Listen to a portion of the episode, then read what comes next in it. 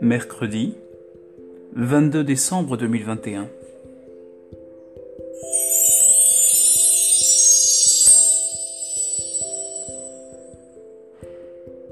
La bonté. Plus que trois jours avant Noël, les bonhommes de neige s'illuminent devant les maisons. Le Père Noël prépare déjà son traîneau pour qu'au réveillon, tous les enfants sages soient récompensés de cadeaux livrés dans la cheminée, du moins dans l'imaginaire de certains. Un moment de joie, de partage, de gaieté, de bonheur.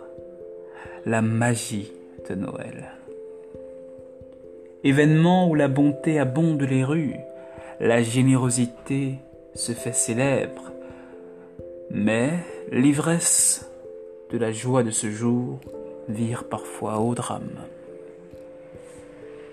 C'est ma tournée, viens manger. Vous avez une pièce? Tiens, en voilà quatre, et joyeux Noël. Et le bonheur nous fait perdre l'esprit on oublie les priorités.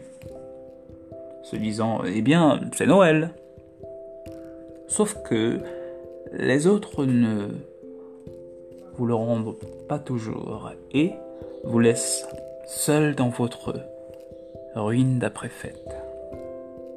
D'où l'expression trop bon, trop con. Désormais, je me garderai de bonté c'est bien mieux aussi. Et le cœur s'endurcit. Ah, lâcher prise très cher. Car la bonté n'est pas que matérielle. Elle est dans un sourire, un bon conseil, une appréciation ou la clémence. Dire non, non déplaise à certains, ne vous dépouillant en rien de bonté. Si vous demeurez dans un élan de cœur, d'amour et de paix. Donnez, donnez, donnez, dit la chanson.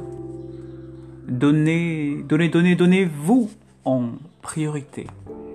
Soyez bon envers vous-même en premier lieu. Donnez-vous du temps, de l'amour, de l'appréciation, à la hauteur de ce que vous souhaitez. Et si vous avez l'intention de donner aux autres, allez-y sans hésiter et sans rien attendre en retour.